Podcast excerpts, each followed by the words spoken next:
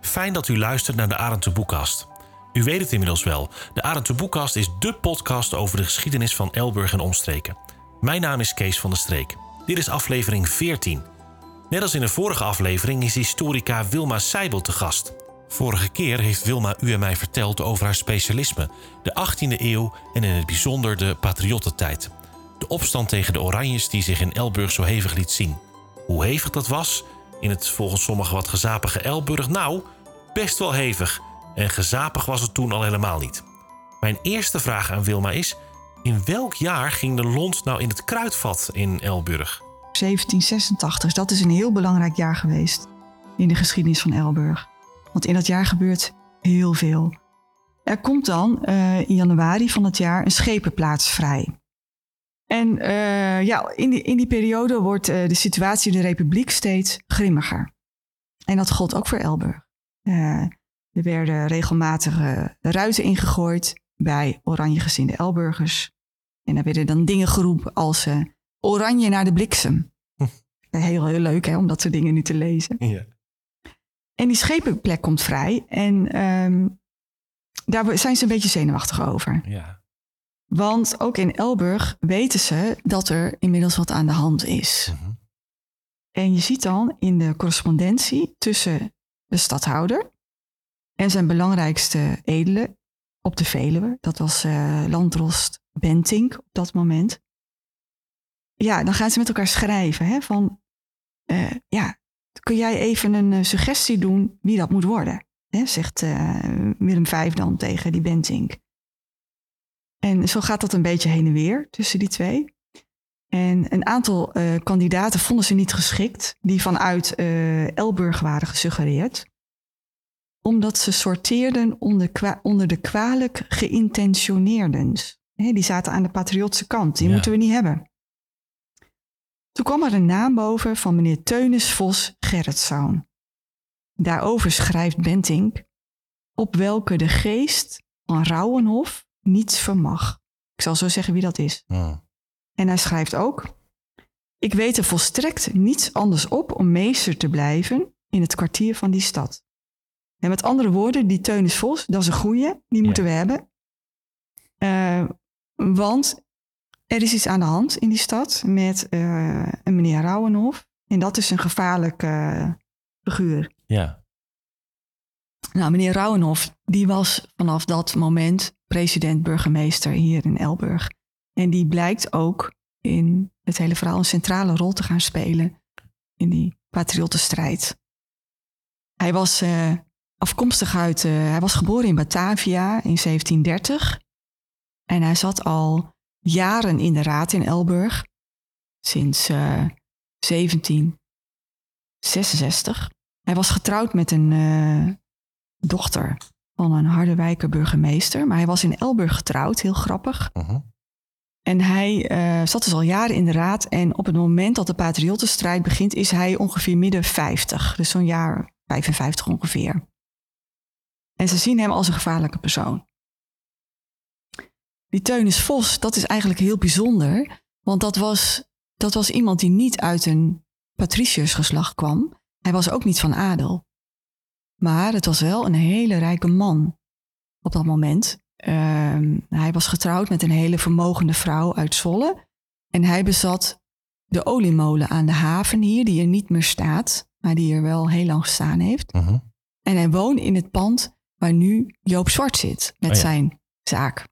Nou, dat is een heel groot huis. Dat Ja. was zijn woonhuis. Vispoortstraat. Ja. En op het moment dat hij uh, benoemd wordt in de raad, want dat ging gewoon door, hè? dat werd gewoon doorgedrukt. Hij moest het worden klaar. Ja. Uh, breekt er in de stad een enorm oproer uit. En daar wil ik ook een stukje over voorlezen. graag. dat is dus in 18e eeuwse taal, maar ik denk dat je het toch wel aardig kunt uh, begrijpen. Ik ga mijn best doen. Dat de ondergeschrevene, hij dus, die meneer Vos, tot mede schepen en raad deze stad door de heer erfstadhouder aangesteld. En op de 26 januari laatsleden in eed genomen zijnde door enige lieden deze stad, te zijner eer, tussen haakjes gelijk naar gewoonte, gemaakt is een kroon met twee vlaggen en uit zijn huis opgehangen is gewonnen, geworden. er hing dus eigenlijk gewoon de vlag ging uit, als het Mhm. ware. Dat op vrijdag de 27e daaraan op de heldere dag vele boosaardige mensen zijn geattropeerd en baldadigheden gepleegd hebben, zo met modder de kroon te besmijten en te bekladden, als de vlag te vangen en te scheuren, in welke moedwilligheden en verdere voortgang van dien, dat volk is gestuit door de, dezelfde kroon en vlaggen in zijn huis binnenwaarts te halen. Dat zelfs een gedeelte der schutters, dus dan heb je die burgerschutterijen, de straten hebben doorgelopen met een scheepsvlag, daarbij een viool, als razende en dolle mensen met schreeuwen en tieren. Ook met het zingen van godslasterend infame en pasquiante liedjes, betrekkelijk tot de klagers. Hij dus, hè, die Ja. vos. Maar tegens bij publicatie is voorzien geworden. Er was namelijk een publicatie uitgedaan dat dat verboden was in Elburg. Hè. Je mocht niet meer liedjes zingen of eh, oranje gezinden beschimpen. Dat was verboden. Dat het daarbij niet is gebleven, maar heeft integendeel het volk geweld en straatschenderij zo ver geëxtendeerd dat zich niet hebben ontzien om in de voornacht ongeveer tien uur enige glazen achter aan zijn huis aan stukken te smijten. Voorts in de middernacht, tussen 1 en 2 uur ongeveer, wanneer hij klagen reeds te bedden lag, met een grote keisteen door de glazen in zijn zijkamer te smijten. En zulks wijders door het werpen van vele stenen niet alleen in gemelte kamer, maar ook door de glazen van zijn slaapkamer tegen de blinden aan, gelijk mede door de bovenste verdieping. Dat is, ja, je, je, je, je weet, we weten welk huis het is, hè? dus ik zie je dat helemaal voor me dan wat Ik er ook. allemaal gebeurde. Ja. Zodat de ondergetekende getekende klager met zijn huisgezin in het grootste levensgevaar gebracht werden. Vond hem altijd wat overdreven in zijn. ja, precies. en waarom hij iemand van zijn huisgezin heeft gezonden naar de heer burgemeester tot assistentie, die hem door het zenden van enige supposen, supposten is verleend geworden. Dat intussen dat baldadige volk met geweld voor zijn deur als dolle mensen voortvarende, hij, klager, tot behoud van zijn leven buiten de deur is gesprongen, met de snaphaan in zijn hand, en geschoten heeft ten einde dat gemelde volk te intimideren en gedreigd als zij niet vertrokken zijnde nadere mesures te zullen nemen. En er vindt dan een, eh, een onderzoek plaats. Want ja, dat, daar was de magistraat natuurlijk toe verplicht van ja, Ja. wie waren deze mensen? En, Ja. nou, en dat is in het rechterlijke archief is dat allemaal opgeschreven. En dat is echt geweldig om te lezen. Want niemand weet iets. Mensen zeggen, ja, ik heb wel iets gehoord. Ja, een viool of zo. Maar ja, wie dat geweest is, weet ik niet hoor. Of ze zeggen, nou, over zulke wissewasjes. Echt dat woord wissewasjes. Wissewasjes, nou, daar ga ik geen verklaring over afgeven. Nee. Niemand weet iets, niemand heeft iets gezien. Nee. Echt gewoon hilarisch om te lezen. Dus het, ja, weet je, het, het, het wordt een beetje gesust. En En krijg je de indruk dat ze gewoon, ze weten het wel, maar ze proberen gewoon of zichzelf of anderen gewoon buiten schot te houden. precies, precies.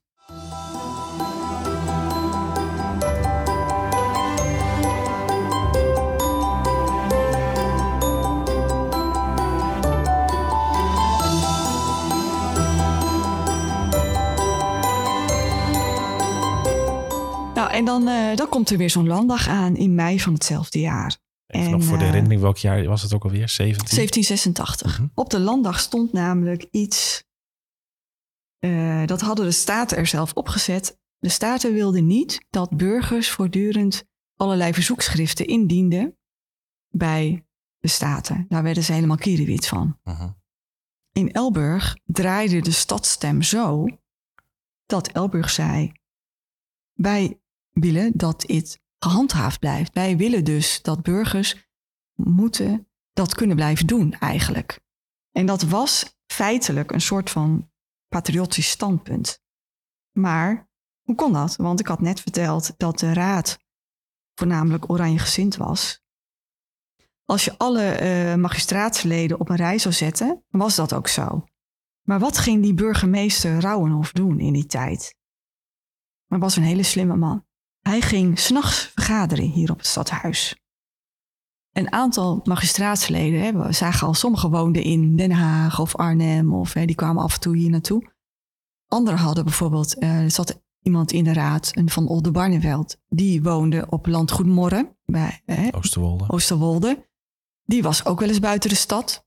En zo waren een aantal van de eh, magistraatsleden waren er niet altijd. En daarnaast nam hij het recht om de gezworen gemeente uit te nodigen bij die vergaderingen. Dat hadden ze oud, van oudsher gehad. Dat Mhm. was helemaal weggeëpt. En hij pakt dat weer op. Ja. En in die gezworen gemeente hadden de patriotten de meerderheid. Dus wat ging hij doen? S'nachts vergaderen. En dan drukte hij allerlei van dit soort dingen door. En moet ik het dan zo zien dat, dat degenen die wel aanwezig waren van die schepenen, dat waren de Elburgers, dus die stonden misschien meer sympathieker tegenover die patriottenstrijd, plus die gemeente van gezworenen, wat die dat misschien ook hadden. En zo creëerden Klopt. die op een hele slimme, gisse manier een patriotische meerderheid. Zo deed hij dat. En eh, nou ja, weet je, degene die het er niet mee eens waren, die moesten slikken. Hè? Want we hadden het al over die stadstem. Ja, de meerderheid zegt dit. En eh, we gaan het zo doen. Eh een Oswald Otters, dat was een hele oude regent die inmiddels heel doof was. Dat ze die trouwens naar, naar die landdag sturen, dat snap je niet. Die werd naar die landdag gestuurd.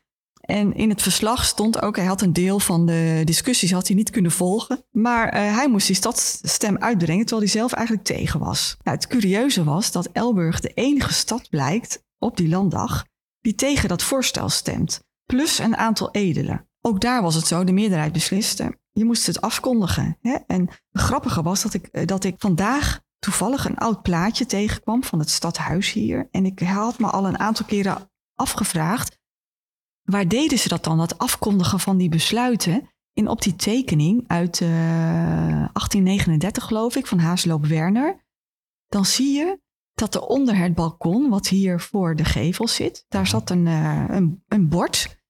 En daar hingen ze dat op. Want je ziet op die tekening die hij gemaakt heeft, hè, niet eens zo lang na deze patriottentijd, dat daar zo'n bord hing met allemaal plakkaatjes erop. Ja, zoals je tegenwoordig bij het gemeentehuis ziet. Precies.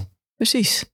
Dat is dus een heel oud gebruik. Mhm. En nou, ik wist wel dat dat gebeurde, maar ik, nu zag ik voor het eerst op die tekening, denk, ah, daar deden ze dat dus onder Ja. het balkon. Dat besluit was genomen en Elburg moest dat ophangen. En dat was je gewoon verplicht. En wat gebeurt er? Elburg doet dat niet. Er wordt gezegd, wij gaan hem niet ophangen en we doen hem in de la bij het secretariaat. Nou, dat was gewoon een schande. Dat kon gewoon niet. Maar ze deden het wel. Dus even kijken. Het, dus die, die, eh, die landdag had gestemd tegen de, eh, dat, dat beurs nog een verzoek, dat er nog een Ja. verzoek kon worden ingediend. Dat moest stoppen. Dat en dat moest doorgaan. Hè? Dus dat, dat, dat, dat kwam helemaal te vervallen. Ja, En Elburg zei, wij gaan dit niet ophangen. ja. Wij doen dat eh, in een la bij het secretariaat.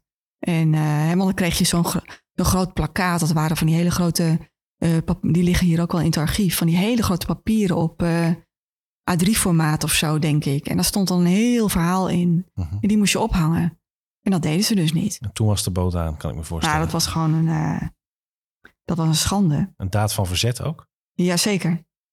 Dit is de hele republiek doorgegaan. Heel snel, hè? want in die tijd had je al de geschreven pers. Ja. En eh, je ziet dus ook, de nieuwsgaring ging gewoon eh, eh, al he- best wel heel snel. Weet je wel? Het stond dan de volgende dag al in de krant, bij Mhm. wijze van. Hè? En dan stuurden ze boodschappers en eh, dat ging, ging heel snel. Dus in die republiek werd dat, dat ging als een, een lopend vuurtje, ging dat rond. En er kwamen naar Elburg allerlei steunbetuigingen.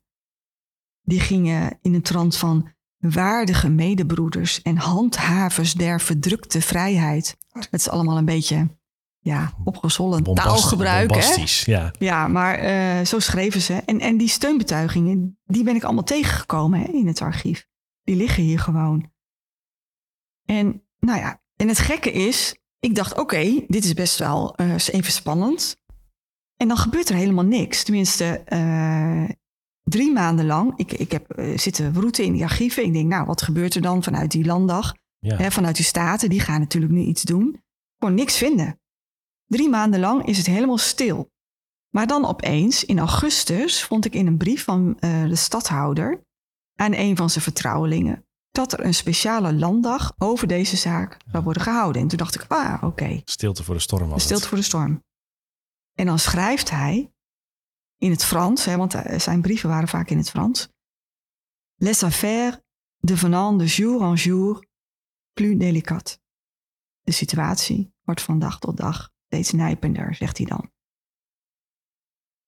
En op 30 augustus vindt die vergadering plaats. En dan schrijft hij, ook weer aan iemand, Heden is een dag die een geweldige crisis voor de republiek kan opleveren. En dus iedereen hield op dat moment de adem in. Wat Inclusief gaat... Willem V zelf, dat schreef ja, hij dus ook. Ja. Wat gaat hier gebeuren? Nou ja, wat gebeurde er? Elburg hield stand, zeg maar. Die bleef bij haar standpunt. Hier op het stadhuis is daarover, want er moest weer een stadsstem worden uitgebracht, is daarover, zijn daar hele heftige discussies over gevoerd. Want er staat in, het eh, stad, in de stadsresolutie staat dat een aantal magistraatsleden zo boos was dat ze de vergadering hebben verlaten. Maar inmiddels waren ze er wel voor uitgenodigd, want dat, dat vergaderen in de nacht was natuurlijk wel afgelopen. Iedereen wist dat, dat, dat er wat moest gebeuren of dat er moest vergaderd worden. Maar ze waren zo boos, ze liepen weg. Ze liepen weg. Maar goed, die stadstem. Uh, Elburg zei dus, ja, wij gaan, uh, wij gaan het niet ophangen, hè, dat uh, plakkaat. Wij zijn het er niet mee eens. Ja, en toen werd eigenlijk de lont in het kruidvat gegooid. Want op dat moment moesten de staten en stadhouder Willem V... die moesten eigenlijk wat gaan doen, zeg maar. Die, die moesten gewoon een vuist laten zien. Ja. Van, anders laten we over ons heen lopen. Ja. Op die landdag werd besloten om troepen te sturen naar Elburg en naar Hattem. Kijk, we hebben het in deze podcast niet over Hattem. Maar in Hattem speelde ook van alles met uh, een opstandig stadsbestuur. Ja. En in nou, Hattem en Elburg werden troepen gestuurd. En ja, dat was heel erg spannend. Um, de bevolking hier die, uh, zette zich schrap. Er werd een bidstond gehouden in de kerk onder leiding van dominee van Diermen, die wel patriotisch was. En we weten dat hij als tekst voor zijn preek koos Spreuken 10, vers 25. Daar staat in: Gelijk een wervelwind voorbij gaat, alzo is de goddeloze niet meer. Maar de rechtvaardige is een eeuwige grondvest. En het verhaal gaat dat voor in de kerk een lijkbaar gestaan zou hebben met een wit kleed erover, waar in zwarte letters op stond: dood of vrij. Zo. Spannend, hè? Ja. Het gekke is alleen, dit heb ik gevonden in een, uh, in een boek, in een proefschrift. En ik heb zelf nooit een bron gevonden waarin dit verteld wordt. Maar ja, ik kan me niet voorstellen dat dit verzonnen is. Maar hij, de, deze, die auteur heeft dat ergens uitgehaald waar ik niet in heb gekeken. Maar het is wel een heel. Ik, ik weet wel dat die dominee een van de patriotten voorvechters was. Dus het lijkt me zeer aannemelijk dat het echt wel gebeurd is. Ik vind het wel een spannend verhaal. Ja. Nou ja, dan zie je dus uh, dat een aantal steden gaan proberen in het conflict te bemiddelen. Dus Deventer, Kampen, Zolle, die zeggen: wij willen wel praten. Ja. Laten wij helpen. Maar dat haalt niks uit. Uh, in het hele land worden collectes gehouden voor Elburg en Hattem. En uh, de kranten die melden dat er vrijkorpsen, hè, dus die, die, die schutters, dat, die werden ook al vrijkorpsen genoemd, uh-huh. uit het hele land onderweg waren naar Elburg. Die zijn er gedeeltelijk ook gekomen. Ik weet dat er ongeveer 600 man hier in de stad is geweest. Uit allerlei steden. Niet zoveel als in de kranten stonden. Het, het zou kunnen zijn dat ze onderweg zijn geweest, maar dat ze te laat zijn gekomen. Uh-huh. Maar er was 600 man in de stad bovenop de bevolking. Dus, dus, dat was best wel veel in die tijd. Klaar met uh, allemaal patriotten klaar ja, om kanonnen te helpen. hadden ze bij zich en uh, allemaal geschud. Ja. Een burgeroorlog in de, een, een soort burgeroorlog in de maak eigenlijk. Ja, het, is een heel, het was een hele explosieve situatie die best wel lang ook uh, heeft geduurd.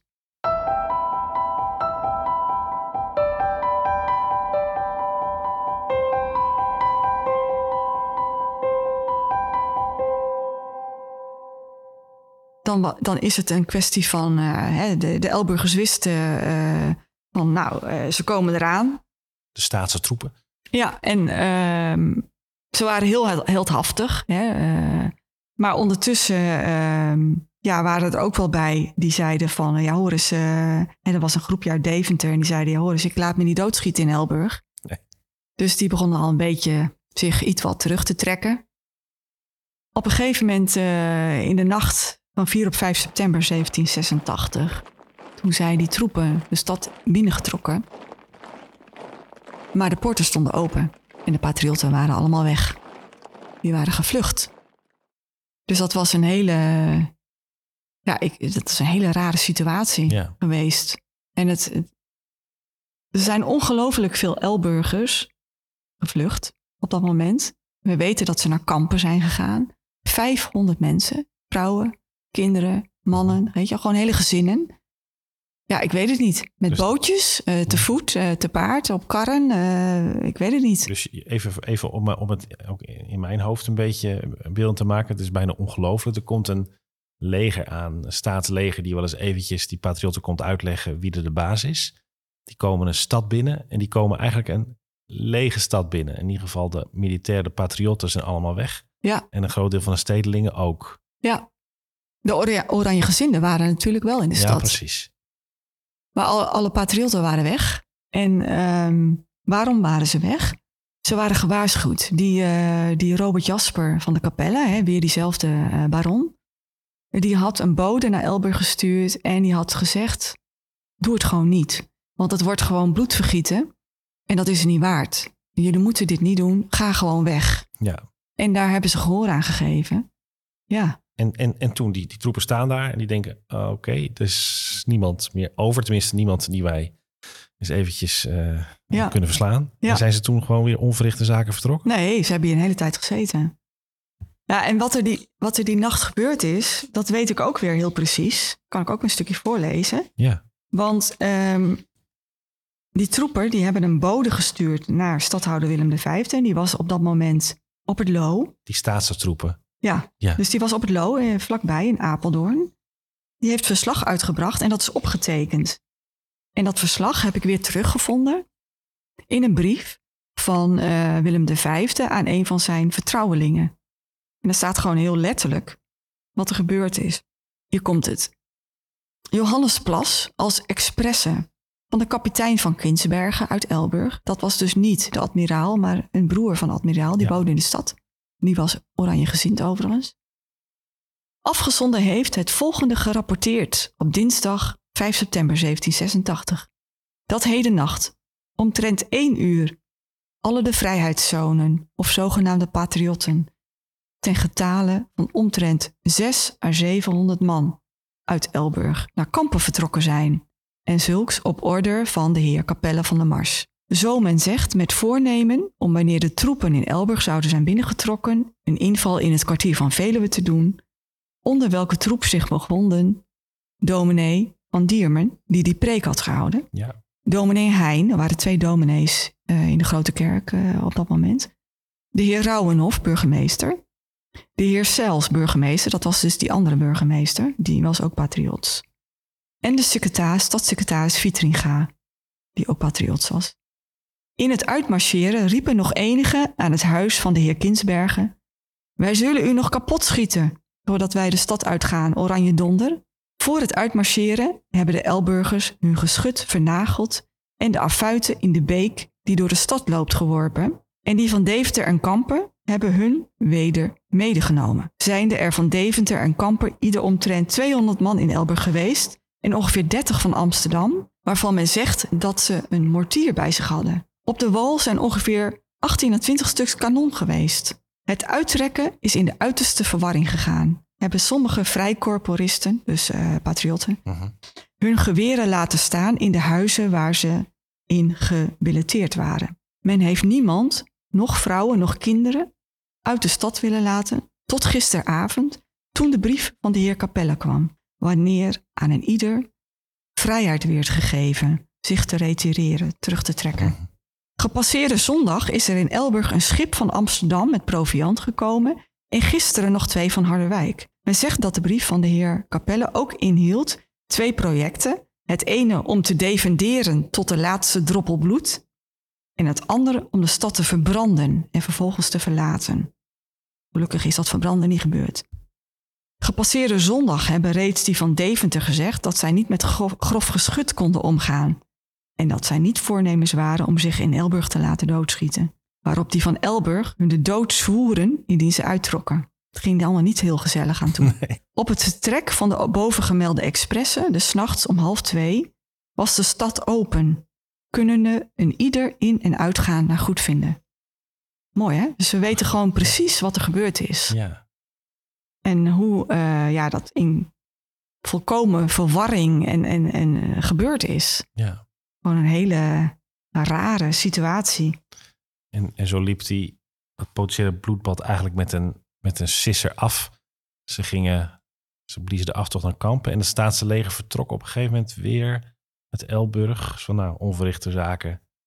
Terug naar de kazerne, zou ik maar zeggen. Ja, ik weet eigenlijk niet hoe lang ze hier geweest zijn. Wat ik wel weet is dat ongeveer tien dagen nadat dit gebeurd is, eh, heeft de stadhouder gezegd: laten we die mensen eh, amnestie verlenen. Want ja, eh, mensen hebben dit misschien in een opwelling gedaan en laten we niet te hard oordelen over deze mensen en laten ze gewoon naar hun stad terug kunnen keren. Maar wat gebeurde er? Dat deden ze niet. Ze bleven gewoon in kampen zitten. Waarschijnlijk waren ze gewoon heel bang. Ja, En eh, dit is gebeurd in september. En ze hebben toen een paar keer dat nog eh, herhaald, maar er gebeurde niks. En toen hebben ze dat op een gegeven moment omgezet in een veroordeling. Dus toen konden ze niet meer terug. Toen werd er gezegd van ja, als je terugkomt, dan hangt je een straf eh, boven het hoofd. Dus toen konden ze niet terug. Dus dat was een hele, ik, ik, hele gekke situatie. Eh, die Elburgers die, die zijn al massen naar kampen getrokken en zijn daar bij mensen in huis terecht. Kampen was ook patriots, hè? ja, Dus ze zijn daar bij mensen in huis terechtgekomen. En, en je ziet ook dat eh, sommigen daar jaren hebben gewoond. En ik kan me ook voorstellen als het jonge mensen waren. Misschien vonden ze daar wel een meisje of zo. Weet je wel, zijn ze daar getrouwd? Zijn ze daar gebleven? Anderen zijn wel teruggekomen, maar soms ook pas na tien jaar of zo. dat moet Dus bijzonder is, zijn eh, geweest. Want dan bleven ze alleen bleven die, die de, de oranje aanhangers bleven achter. Ja. En konden daar gewoon hun leven weer oppakken. En die lastige patriotten die waren Ja, eh, naar kampen, eh, Ja. naar, naar kampen eh, vertrokken.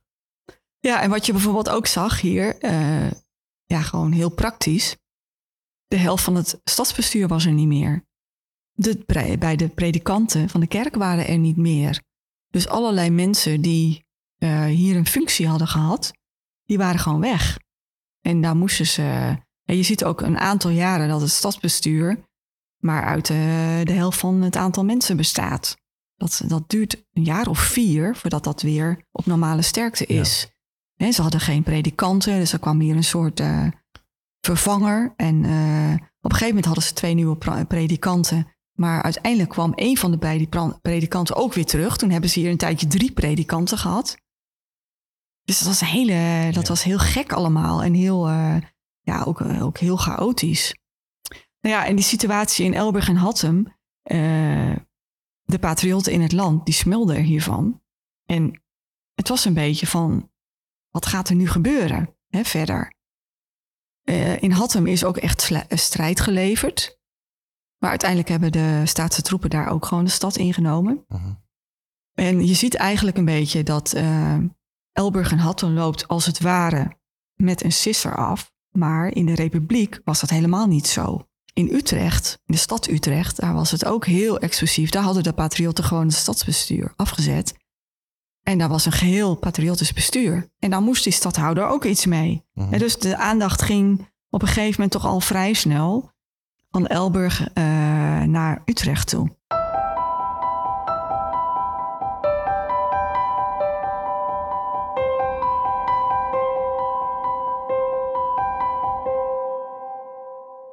Ik vond het heel interessant om ook te kijken in die jaren daarna. Wat gebeurt er met die Elburgers? En daar heb ik wel wat dingen over kunnen vinden. Onder meer was er een enorm geldprobleem. De mensen in kampen hadden geen geld. Nou, wat had uh, Rauwenhoff gedaan, heel slim. Vlak voordat ze de stad uitgingen, had hij uh, greep in de stadskas gedaan. Hij had 1400 gulden meegenomen. Zodat hij dacht van, daar, moeten we iets, daar kunnen we in ieder geval de eerste dingen mee kopen of zo. En uh, dat was niet in, het, uh, in, de, in de stadsresoluties opgetekend, want daar hadden ze geen tijd meer voor. En dat kun je dan later terugvinden. Daar heeft hij uh, een eh, berisping over gehad van de staten. En hij heeft dat geld ook later terugbetaald. Ja. Maar je zag bijvoorbeeld ook dat eh, burgers uit Elburg gingen bij de bekende fondsen die wij hier hadden. Bijvoorbeeld de Apeloze Tient. Gingen ze ehm, geld opvragen. En dat kregen ze ook. Ja. Maar de oranje gezinden hier in de stad, die zagen... hey, al het geld gaat naar de patriotten toe vanuit die fondsen. Dat is niet de bedoeling. Nee. Dus die gingen daar weer over in protest. Dus ja, ze zaten in kampen, maar eh, ze probeerden op allerlei wijzen eh, nog steeds vanuit Elburg geld te krijgen. Ja.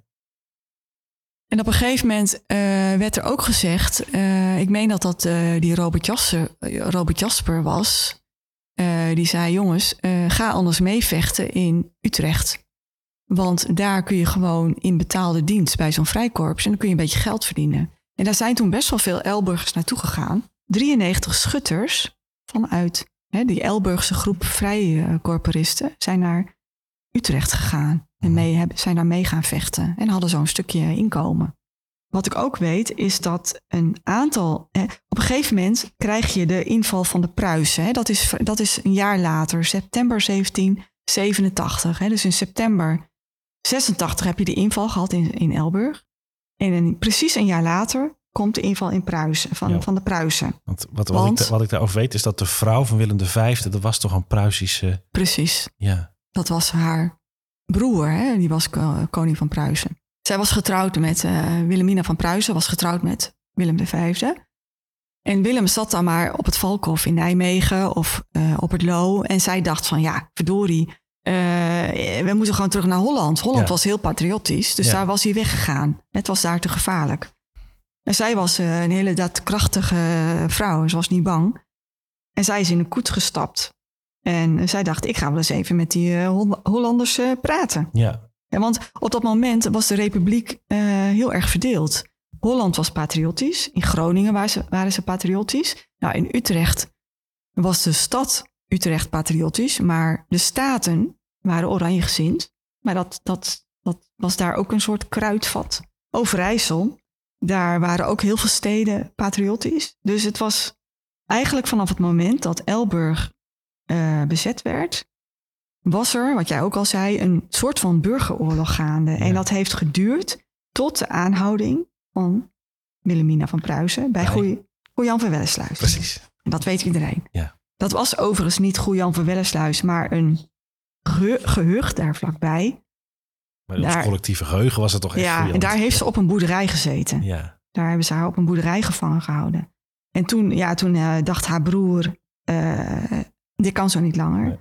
De Pruisen zijn eh, de republiek binnengevallen. En dat was eigenlijk op dat moment het einde van de patriotten in de stadsbesturen. Maar eh, het gedachtegoed van de patriotten was niet weg. Soms was het gewoon een spijt, splijtswam in een familie. Weet je wel, dan was jij patriots en je broer was oranje gezind. En hè, dat kun je dus terugvinden in archieven. eh, dat mensen gewoon niet meer met elkaar praten.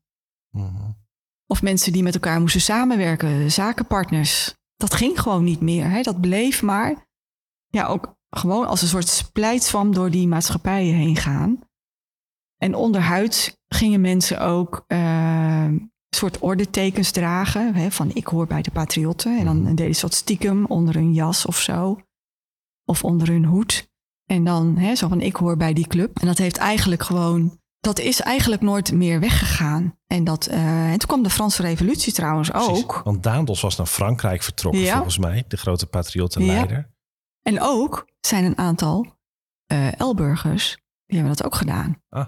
Op een gegeven moment eh, komen dus die Pruisen het land binnen. En wat doen die patriotten? Die vluchten allemaal naar het zuiden. Eerst gaan ze naar Antwerpen. En dan gaan ze verder naar Noord-Frankrijk. En weten we dat ook een aantal Elburgers dat gedaan hebben. Mhm. En die hebben eh, in de omgeving van eh Saint-Omer gezeten. Ik ben daar een keer geweest ook, op een eh, vakantie in Frankrijk. Dacht ik, nou, ik wil eens even kijken waar onze Elburgers gezeten hebben. Dat vond ik wel heel leuk. Het is een, een beetje een slaperig provinciestadje Mhm. in het noorden van Frankrijk. En ik weet van één van hen, een Hengeveld, die heeft ook meegevochten in de Franse Revolutie. En het leuke is, ik heb een keer een lezing gegeven over de patriotten hier in Elburg, al heel lang geleden. En toen zat er iemand in het publiek en die kwam na afloop naar mij toe. En die zei, ik ben een nazaat van die Hengeveld die in de Franse revolutie heeft meegevochten. Dat was toen al een oudere heer, dus ik denk Ja. dat hij niet meer leeft. Maar ja, dat, dat, hè, dus ze zijn zelfs helemaal naar Frankrijk gegaan. En die Ja. man, die heeft daar zeven jaar gewoond. Maar ook Elburgers, wat ik net al zei, die hebben soms wel tien jaar of zo in kampen gezeten. Ja. Hè? Die, die zijn gewoon, of ze zijn helemaal niet teruggekomen, of, eh, of ze kwamen een keer langs om wat spullen te halen en dan waren ze weer weg. Mensen voelden zich hier toch eh, niet echt veilig. Nee. Hè? En bijvoorbeeld als je kijkt naar eh, burgemeester Rauwenhof. Eh, zijn vrouw is overleden toen ze in kampen woonde, dus die is daar begraven. Die is dus nooit meer teruggekomen. Zijn dochter is, een van zijn dochters, is getrouwd met een kampenaar. Dus dat is natuurlijk maar een van de voorbeelden van Ja. wat er in die periode gebeurde. Kijk, uiteindelijk, die patriotten streden voor iets, eh, voor een hele goede zaak. En, maar zij stonden nog wel met één been in het ancien regime. Zij, zij zeiden niet van die stadhouder moet weg. Nee, die stadhouder die eh, heeft te veel macht. En die macht moet worden teruggebracht. Maar ze dachten nog niet aan dat hele systeem moet omvergeworpen Nee. worden. Dat is pas later gekomen. Het waren Maar- geen revolutionairen in die zin. Nee. Maar dat is eigenlijk een hele ontwikkeling geweest in eh, West-Europa. Maar uiteindelijk hebben de dingen waar zij voor hebben gestreden toch gewonnen. En we hebben, ze hebben toch gewonnen. Hè. In eerste instantie niet, hè, want toen kwamen die Pruisen. Toen moesten ze het veld ruimen, toen moesten ze vluchten. Maar uiteindelijk heeft dat gedachtegoed toch gewonnen. Doordat de Fransen hier binnenkwamen Precies. uiteindelijk. Precies. En die zijn het hele bestuur gaan eh, revolutionair eh, omverwerpen en, en structureren. En scheiding van machten kreeg je toen. En En dat is eigenlijk, en dat eh, veel mensen realiseren zich dat niet, maar wat daar allemaal is ingezet, is nog steeds eigenlijk de manier waarop we in hele, in, ja, in grote lijnen toch ook ons Nederlandse staatsbestel nog steeds, Ja. nog steeds hebben ingericht. ja, precies. Dus wat eh, al die patriotten ook hier in Elburg wilden, is uiteindelijk toch.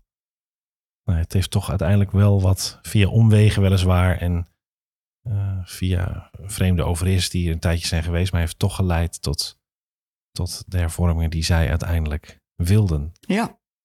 Ja, en wat ik soms, eh, ja, wat ik zelf soms wel jammer vind, is eh, dat, dat wij, ja, en daar is deze podcast natuurlijk ook perfect voor, dat wij eigenlijk niet meer weten eh, wat de patriotten waren. Hè. Patriotten hebben nu een beetje een soort rare bijsmaak. Hè, van, en dat was toen iets heel anders dan wat het nu feitelijk betekent. Hè. Het is gewoon eh, een hele belangrijke periode in onze geschiedenis geweest, die toch een beetje is ondergesneeuwd. Dus daarom vind ik het ook zo leuk dat we in deze podcast daar eens even wat langer over konden praten. Nou, dat hebben we gedaan, Wilma. Eh, Ja. we, hebben er, eh, we zijn er uitgebreid bij stilgestaan. Ehm, mag ik je heel hartelijk danken voor je bijdrage aan deze, aan deze podcast. Wilma Seibel, dank je wel. Graag gedaan. Ik vond het heel leuk om te doen. En met het einde van de patriottentijd, die van Lieverlee overging in de Franse tijd, eindigen we dit tweeluik met Wilma Seibel. Ik ben echt een stuk wijzer geworden over dit onbekende en ook ongekende stuk Elburger geschiedenis. En ik hoop dat dat ook voor u geldt. Wilt u laten weten of u ook genoten heeft van dit avonturenboek in podcastvorm? Doe dat dan via de Facebookpagina van de Boekop of mail naar podcast.arendteboekop.nl. Bedankt voor het luisteren en tot gauw als we opnieuw in weer een heel ander deel van de geschiedenis gaan duiken. Dag!